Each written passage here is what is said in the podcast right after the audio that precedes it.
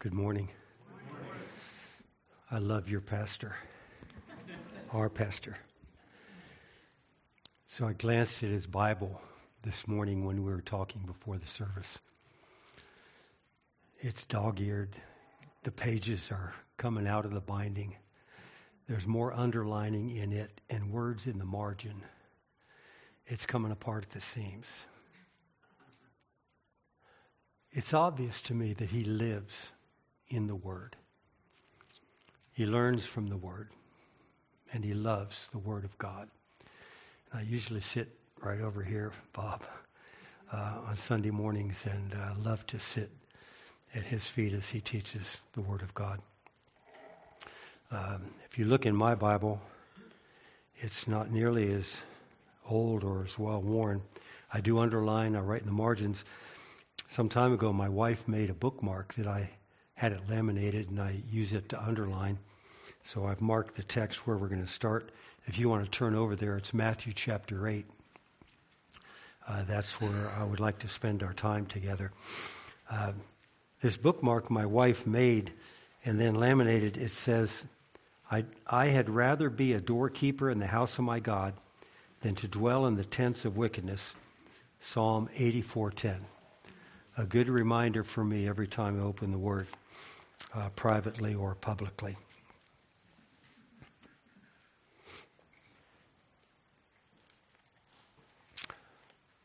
Karen is recovering from her stroke. Thank you for praying. Uh, she is still in a, a rehabilitation hospital where I'll pluck her on Tuesday and hopefully be home in time for, for Thanksgiving. so, Pastor, I noticed uh, a little stumbling there, and what do we call this guy? Uh, let me just be right up front, and we're going to talk about this a little bit from the passage. Uh, authority is established by God in this world.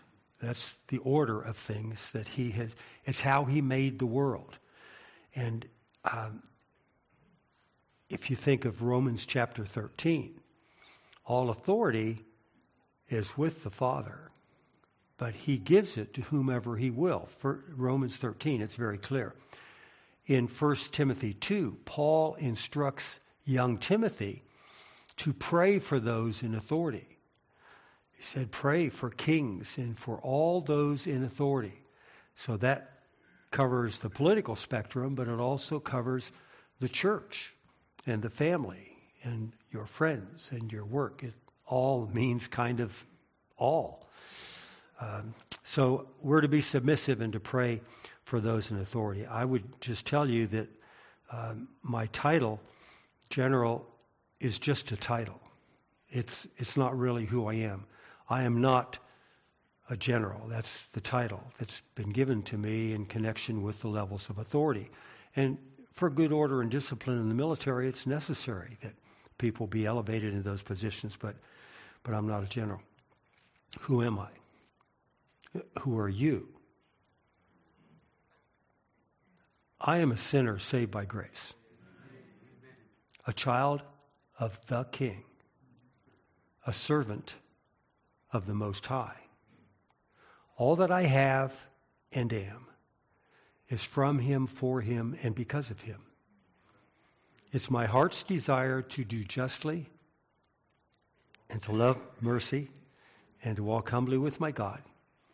And at the end of my life, which is closer than for some, I long to hear my heavenly Father say, Well done, good and faithful servant. Enter into the joy of thy Lord. That's who I am. The uh, weekend men's conference was a real blessing for me. Um, to summarize for those who attended and to just familiarize those of you who didn't, uh, we started Friday night talking about leading when duty calls, and we looked at Abram in Genesis chapter 14. And then yesterday morning, we started with leading in difficult times. And it was Caleb with Joshua and the 10 other spies, Numbers 14. The end of the morning, we talked about 10 leadership maneuvers and the supremacy of serving in leading. I think if you get your serving right, the leading will take care of itself. uh, the biblical basis for leading God's way, and the hand of the Lord on a boy from a small town in Ohio. And then we concluded yesterday afternoon with the hard part of leading. Part, there, there are some parts of leading in some days where it's just hard. Uh, getting five things right serving, diligence, courage, humility, and a focus on others, not self. And then what the scripture says about conflict and confrontation. Today we're going to look at a military man in the Bible in Matthew chapter 8. Um, a couple Memorial Days ago, I sent an email out to a bunch of veterans that I know. Some of them live close to me in Ohio. Many of them have gone to the Four Winds. They were on active duty with me and believers, and I just wanted to check in with them. So uh, I just sent this email. Uh, just checking in Karen and I have just returned from a drive to California and back to see our son and his family. We head to New York starting tomorrow, hoping all is well with you. Blessings, Loren. And here are a couple of the replies I got back from veterans. This one's from a general whose name is Dick. Hey, Loren, want you to know my Jody passed away a few days back from her unrelenting endo endometrial cancer. Uh, ensuing pain was very difficult, and the cancer finally caught up with her. She'll be interred in Arlington in the fall. This is very tough, obviously, but I am relieved she's free of pain and on high with our Lord. Blessings to Karen, my dear friend. Then I got a note back from Master Sergeant retired Joe DeLawyers. I remembered when I visited Joe he was uh, at Walter Reed Medical Center in D.C. He was air evac back from uh, Afghanistan, where he had uh, an improvised explosive device blow up on him. And it took off his left arm and his left leg and his right leg, triple amputee. And he was well under the influence of morphine. I got to the hospital soon after he arrived and came to his bedside and uh, I just wanted to let him know that we cared about him and for him and pray with him. Five minutes, in and out. He wouldn't hear of it. Said, pull up a chair, General. And that was the first time that he could tell the whole experience of what happened. He just held it inside, trying to hang on for life. And now he's in the hospital in the States. And I was the first guy through the door, and he just wanted to tell me the whole story. Five minutes turned into 10, into 30. And I knew I needed to get out of there to let him recover. His wife was there, and she was at the foot of the bed. And it's the first time she had heard the story. As he told me, she could listen. A school teacher from Florida. She had flown in to be there with her husband, and the tears just streaming down her cheek.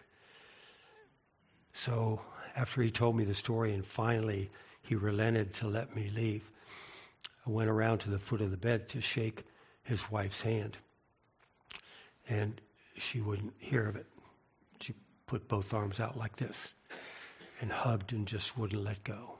And so finally I went around and just uh, was going to shake Joe's hand or pat him on their head or I'm not sure what. And he goes like this Where's my hug? Joe replied to me, We're doing well, General. Kids are out of school and getting ready for the summer. That's quite a drive, but I prefer that over flying. Hope you have a great weekend, and let's remember our fallen this weekend as we do every day. God bless and say hi to Karen. So the Lord has given me opportunity to be in people's lives, uh, for which I am grateful. uh, those are a couple veterans. Today we're going to look at a veteran of yesterday, if you will. Actually, 1,990 years ago, and his story is preserved for us to look at. And I think we can take some things away from it. And I would title this message, The Faithful Centurion. He was full of faith. And this is noteworthy. Our text is Matthew 8, 5 to 13. I'll read it in just a moment. The main idea is that a Jesus pleasing faith includes accepting his authority. Don't tell me you have faith if you're not willing to accept his authority. That's what we're going to see in the text. Jesus based his comment on the centurion's faith based on what the centurion said and showed about his understanding that all authority was with Jesus. A Jesus pleasing faith includes accepting his authority, and with his authority, his sovereignty, his timing, his outcomes, and his decisions. The outline I'll take, if you're a note taker, uh, is as follows. In verses 5 and 6, we see the servant suffers. In 7 to 9, the soldier submits. And in 10 to 13, the Savior speaks. That's the outline would follow. So, would you stand, please, if you're able, in honor of the reading of the Word? and I will start with Matthew chapter 5, uh, chapter 8, and uh, verse 5.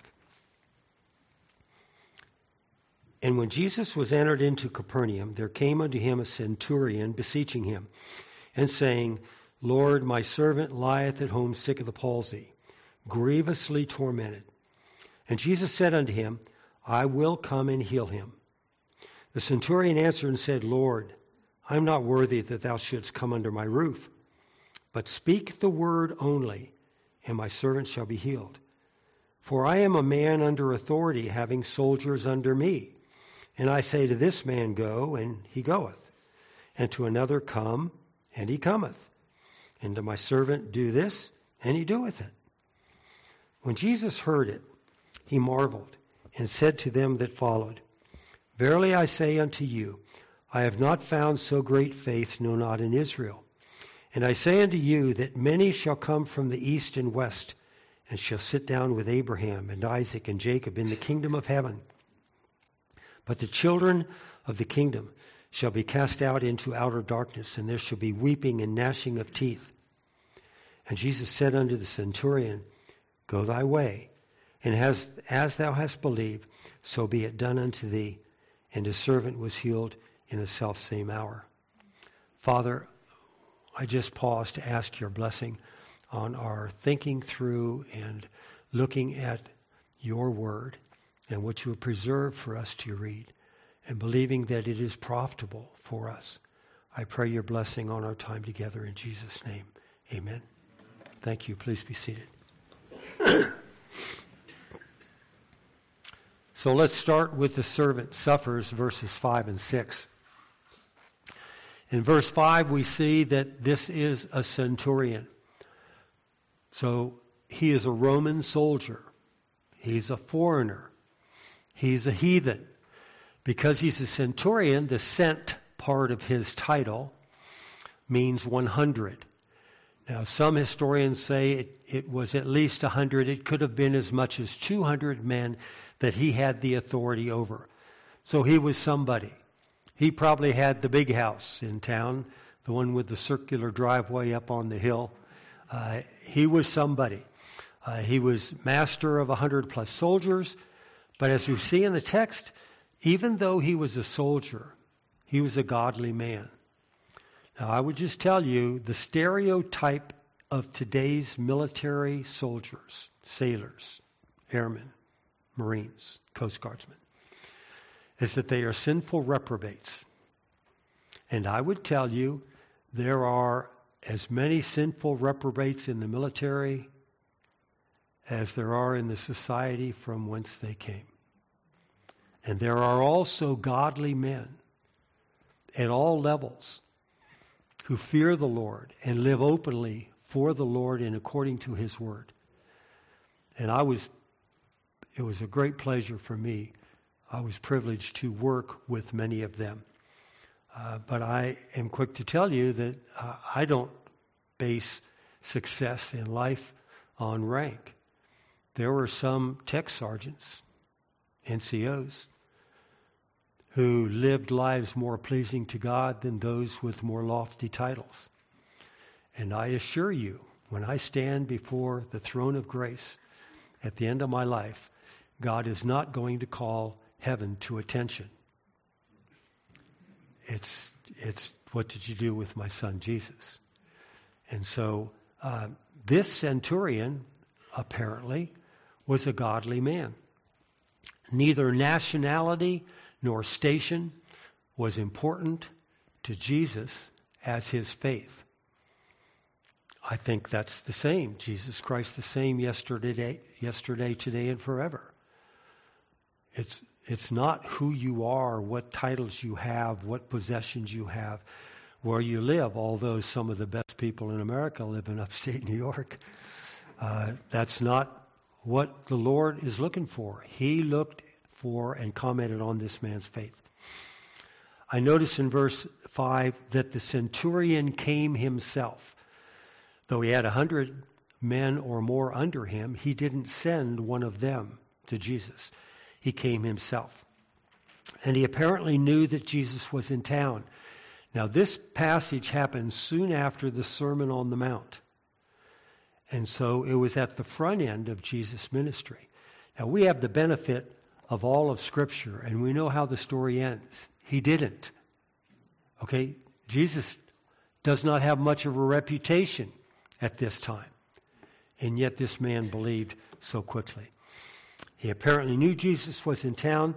He may not have known about the leper's healing that occurs in verses 1 to 4 because Jesus said, See that you tell no man, and he sent him to the priest.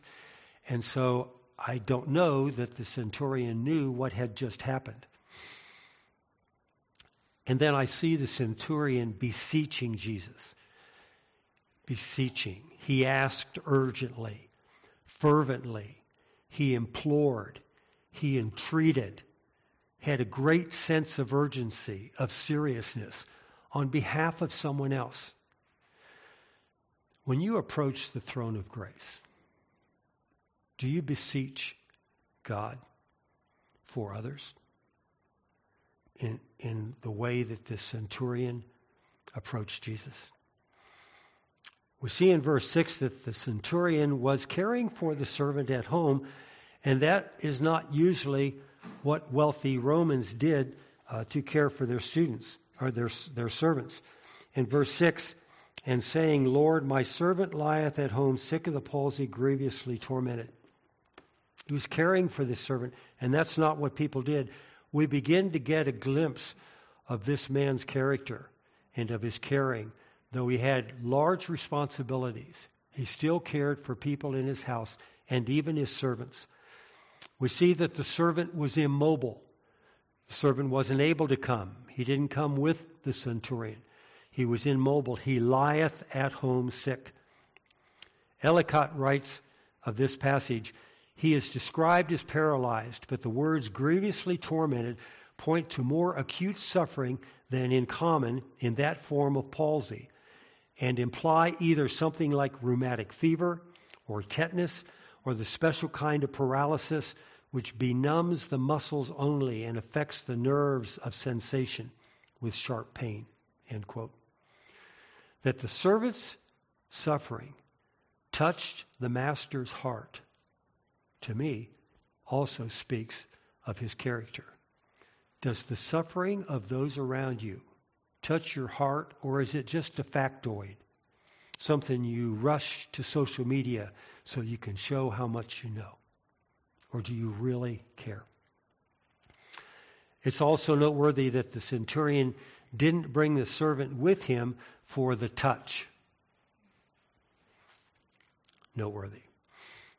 So how often and how well do we bring to Jesus the needs of others? Can't help but think of Philippians 2 4. Look not every man on his own things, but every man also on the things of others. That's what the centurion is doing. He is looking on the needs of others and he is ministering, and I mean that in every sense of the word. He is ministering to the need of his servant. And so we come to verse 7. Uh, the servant suffers, and now the soldier submits. In verse 7, whether Jesus was responding to the centurion or to the servant's need, I can't tell. but I can tell that Jesus responded. He heard the need and he responded. And Jesus said, I will come, I will heal. That's what Jesus said almost 2,000 years ago. I will come, I will heal. Dear friends, he still does. He still comes. He still heals.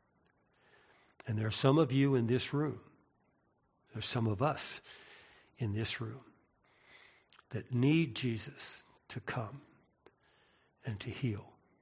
There are things no one else knows about. Do you know what I'm talking about? And you need the healing of the Savior. I remember when I was stationed at the Pentagon, I made my way out to Andrews Air Force Base uh, because a C 17 had just landed, had come back from the, uh, the battle zone, and it was configured with litters. So it had three high, the litters with uh, wounded soldiers, sailors, airmen, and Marines on them. And they were stacked three high all the way back through the cargo compartment. And I watched a senior officer in BDUs, no dress uniform, no flashy medals, uh, decorations.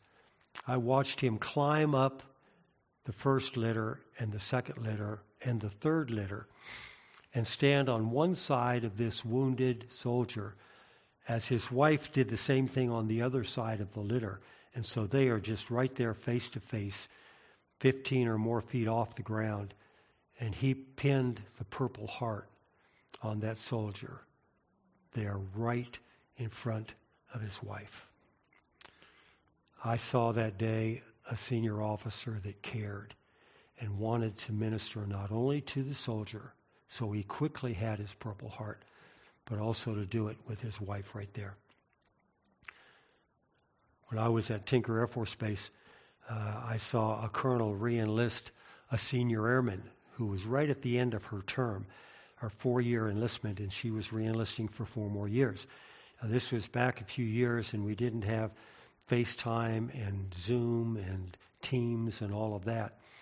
But the colonel asked if uh, the senior airman's family was going to join because if they were, he wanted to introduce them and show them the, the proper courtesies. And she said no.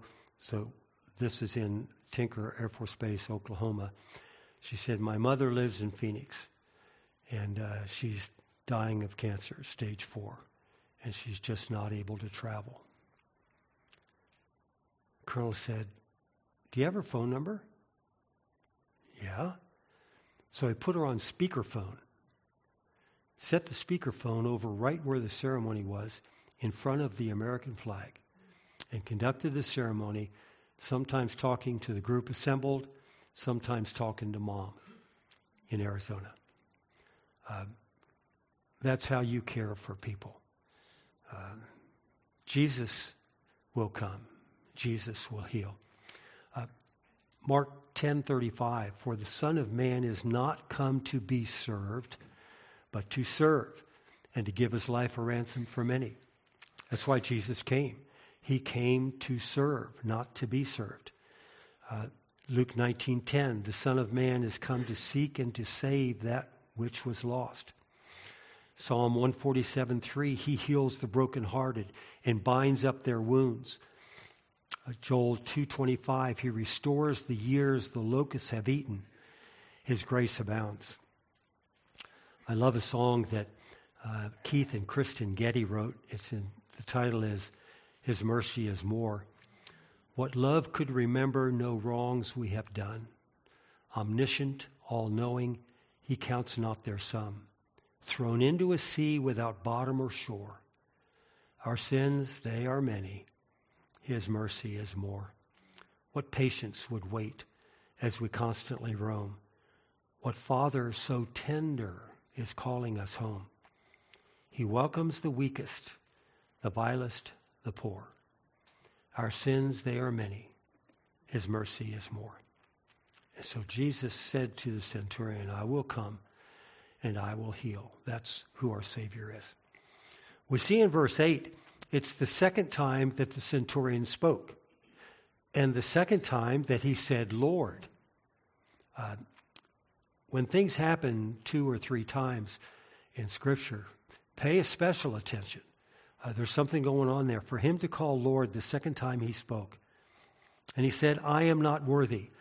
I see in this centurion a man of high station, but low estate. How is it with you? Is it all about your title and what others think of you, or is it your humility? I am not worthy. He humbled himself. And I think of James 4:10 that says, Humble yourself in the sight of the Lord, and he will lift you up. I mentioned this in the conference this weekend with the men. We are to humble ourselves, not wait for someone else or circumstances to humble us.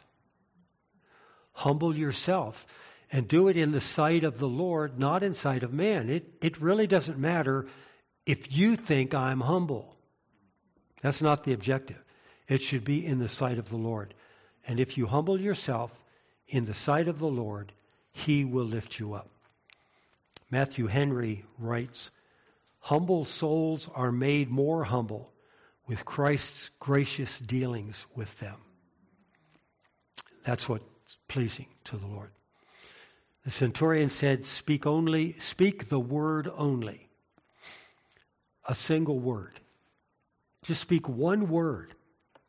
This is the Savior who created the heavens and earth. He spoke light into existence. There have been textbooks written on what light is. How does anyone speak it into existence? This centurion got it. He understood. He understood and bought into the authority that Jesus Christ, the God man, had. Single word. No touch required. Thinking back to the leprous man that was healed with the touch. Jesus has such authority, you don't even need the touch. Just speak the single word. He said, Speak the word only, and my servant shall be healed. Do you see the confidence? My servant shall be healed. His confidence, his certainty, no maybe. And it says he would be healed, not improved, not relieved from the pain, but healed. My wife had the stroke a few weeks ago, and she lost, she's left handed, she lost everything on her left side. Uh, couldn't move and still has trouble moving her left leg, though she's making some progress. Couldn't lift her left arm off her thigh. Couldn't open her fist. You've seen people with strokes, left side drooped, and still talks kind of like this, and it's hard to understand her. And so she's making progress. That's not what we're talking about here. We're not talking about progress. Could you say the word and so over a month or so he'll get over this? No. Speak the word only, and my servant shall be healed. Matthew Henry writes The centurion ascribes to Jesus divine power, a full command over all the creatures and powers of nature as a master has over his servant. That's what's going on in the conversation. And we might not see it at first reading. Jesus understood immediately what the man was saying. We talked over the weekend about Abram in Genesis 14 19. And Abram states to Melchizedek of the Most High God, he said, He is possessor of heaven and earth. That's where the centurion was. He knew that all power, all authority came from Jesus, the God man he was talking to. In verse 9, we see some insight into the military way. Uh, a decision to obey an order, ironically, is not made when the order is given. The decision to obey is made when you take the oath of office. When you take the oath of office, you raise your right hand before you ever go on active duty. It's a condition of being accepted on active duty. And you solemnly swear that you will support and defend the Constitution of the United States against all enemies, foreign and domestic. That you will bear true faith and allegiance to the same. That you take this obligation freely without any mental reservation or purpose of evasion. and that you will well and faithfully discharge the duties of the office upon which you're about to enter. So help me God. That's when you make the decision to obey an order. There's a great sense of duty in a soldier. I see it in this centurion. I felt it in myself. The men I talked to this weekend, many of them veterans, you know what I'm talking about. The sense of duty you have. You sign up for that.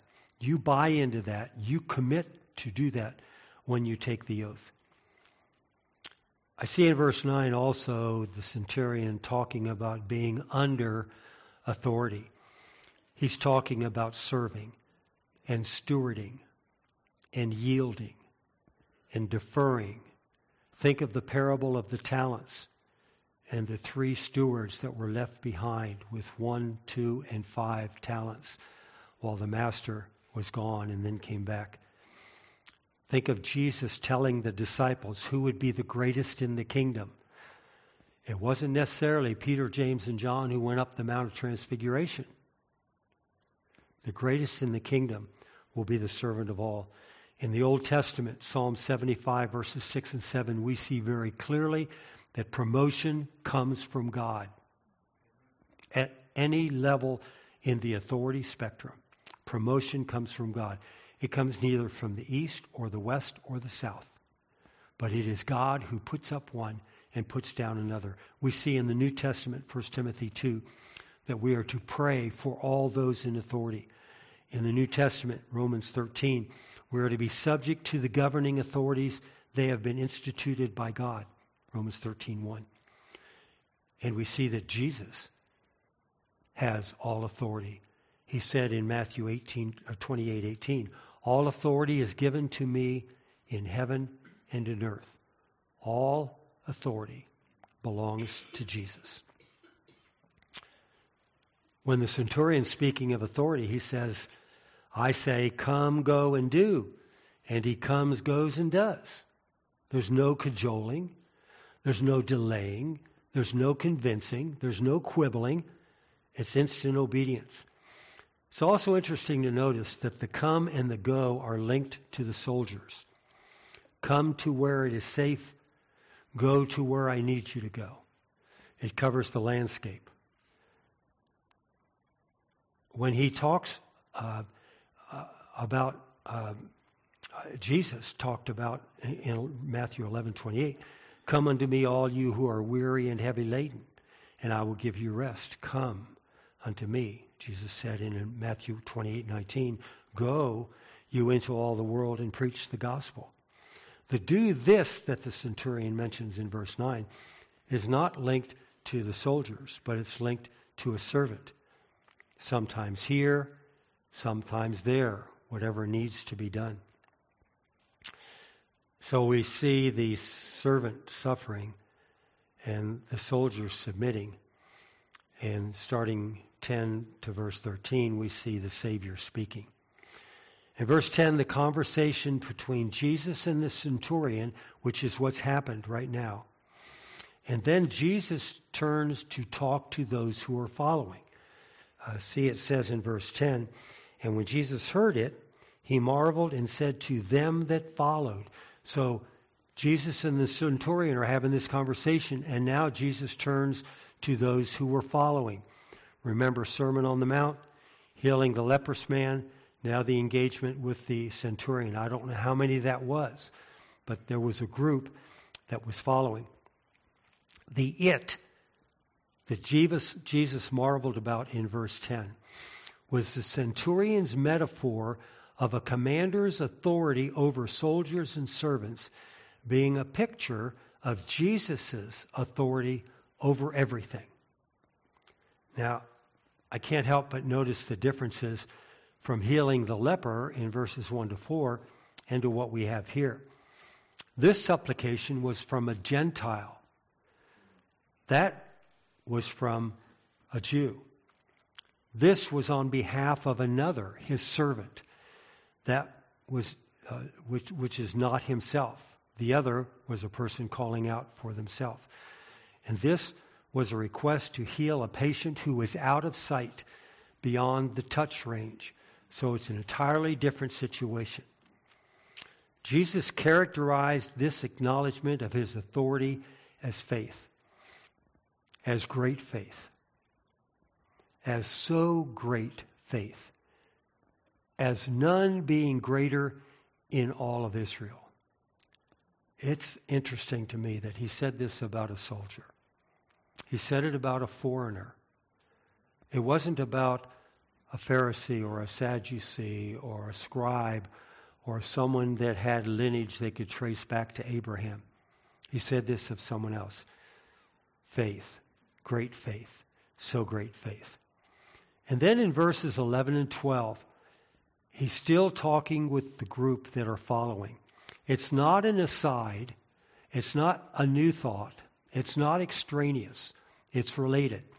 It's a continuation of the not in Israel observation. Let me just read it again. And I say unto you that many shall come from the east and west and shall sit down with Abraham and Isaac and Jacob in the kingdom of heaven. But the children of the kingdom shall be cast out into outer darkness. There shall be weeping and gnashing of teeth. Jesus states God's merciful purpose to all who by faith believe.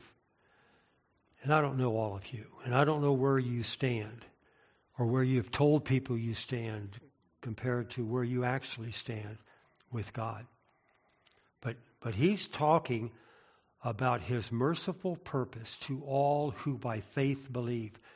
The East and West comment, I think, refers to many Gentiles will come from the farthest parts of the world. That's what he's saying. And, and they will sit down with Abraham, Isaac, and Jacob. The present privileges and the future rewards of the righteous is what that Abraham, Isaac, and Jacob is about. Think of uh, Luke 16 22 when Jesus told the story about the rich man and Lazarus. And you remember when Lazarus died, where was he carried? He was carried to Abraham's bosom. And pre resurrection, that's the place where the believers assembled before they went home to heaven. Lazarus was carried into Abraham's bosom, Abraham's bosom, a place of comfort. And God will accept their faith, the faith of Gentiles, as readily as the faith of Jews. He will accept the faith of centurions in Bible times, as he will the faith of those who live in upstate New York, of old people as well as young people, men, ladies, children.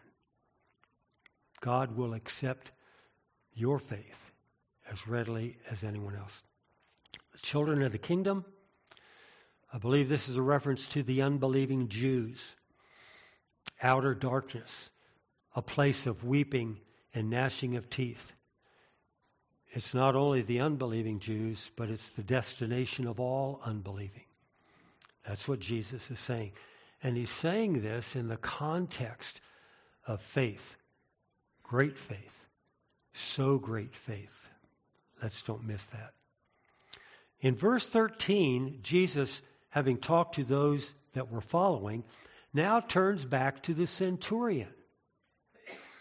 See, in verse 13, it says, And Jesus said unto the centurion. So now he turns back to the centurion. Uh, don't miss the gravity of this. History's greatest man turned back to a centurion. I told this story over the weekend, and it, I just want to share it because it really applies here. It was on the 24th of February 2001, just a month and a week after President George W. Bush was inaugurated to be president. He was vis- visiting Tinker Air Force Base, where I was stationed, and my wife and I got to be part of the receiving line of four couples so that when the president and Mrs. Bush came down the stairs, they would shake our hands just a brief welcome, and then into the motorcade, and off they went to downtown Oklahoma City to make a speech. I thought for the two days' notice I had, what am I going to say to the president? The president, the, the most powerful man in the free world. He was going to shake my hand, and I was going to get to talk to him, say something. Uh, no five minute conversation, no elevator speech. I mean, I had, I had one shot, probably one sentence. What would I say to the President of the United States? He used to own the Texas Rangers baseball team. How about those Rangers? Uh, how do you like our weather?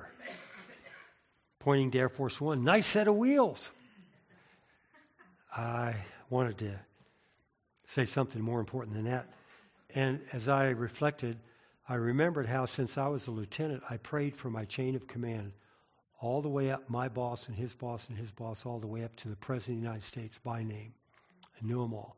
And I'd pray for them while I was running, while I was driving, when I was walking from A to B.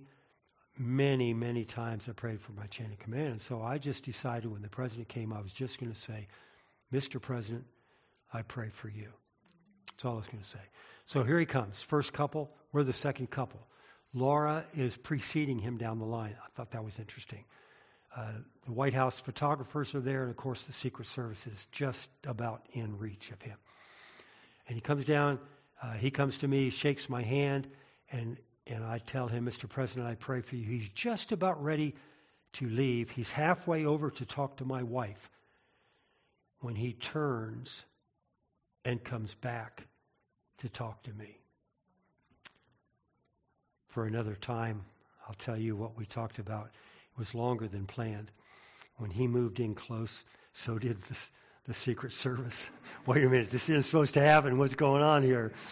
Uh, I, but I'll never forget when the President of the United States turned and came back to me. And that's what we see in our text here. Jesus turns back to the centurion to tell him something. Man, I'm all ears. What, what, after all of this, what is he going to say to this centurion? and I would tell you the gap between Jesus and the centurion was far greater than the gap between the president and me.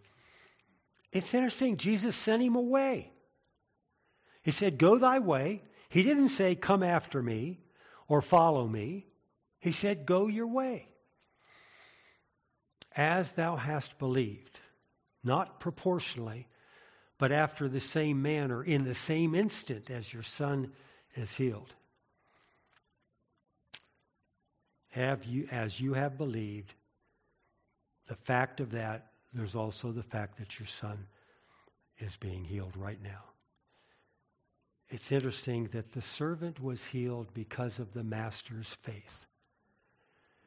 There are people in your sphere of influence, young people, teenagers, young 20s, older men. There are people in your influence that you have contact with and influence over who may be saved because of your faith. Don't lose sight of that. So let me just wrap up with some observations and some application. Um, the greatest faith that Jesus had seen, though, though his name isn't even recorded. The centurion, what was his name? Don't know what his name is. It's not recorded in Scripture.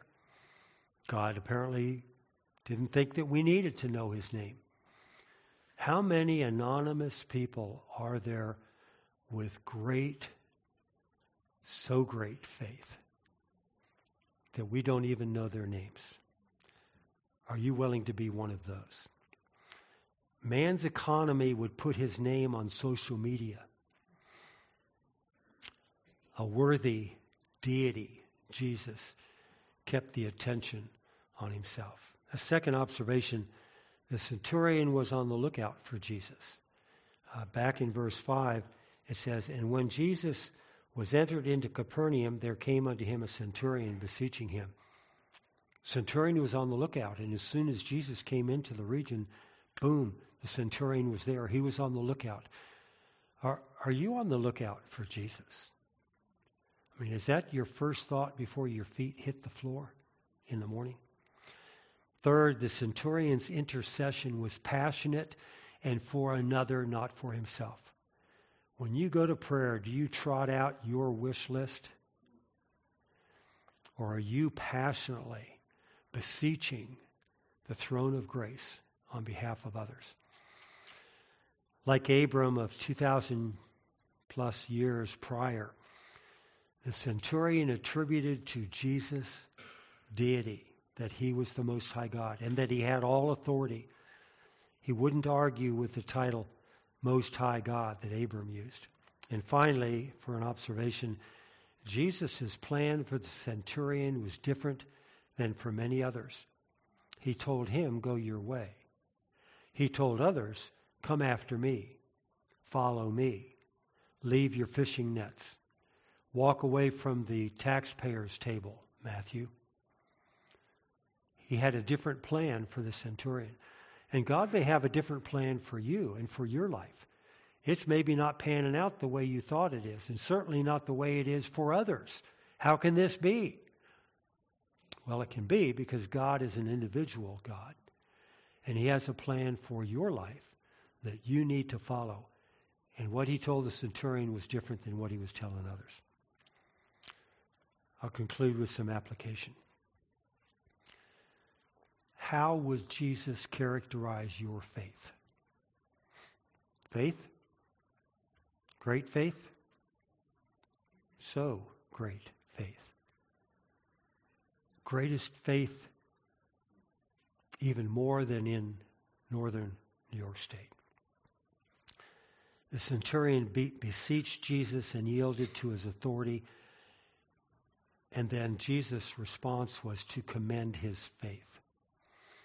Second, he did not mention the centurion's station or position his stripes or his stars, his badge or his background.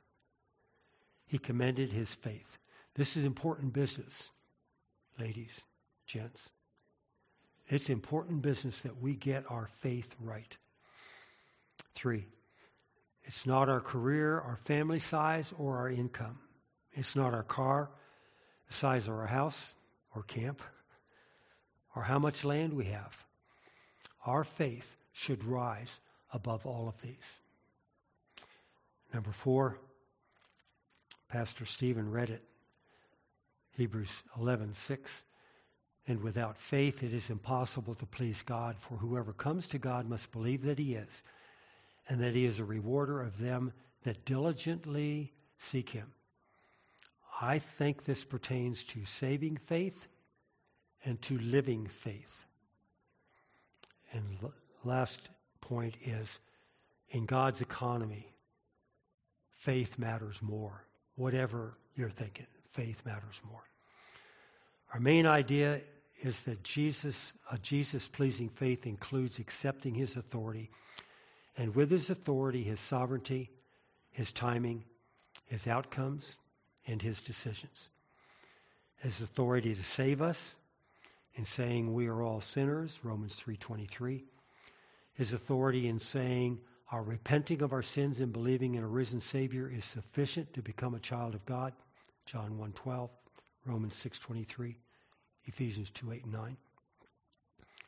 To save us from death to life, from lost to found, from perishing to prospering, from ours to His. His authority to keep us. Father, I thank you for your word. I thank you for the life of this faithful centurion and the example, no, the challenge that it is to me.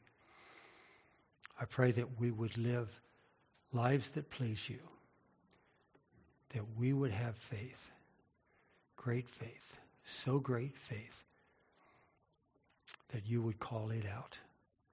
I pray in Jesus' name. Amen.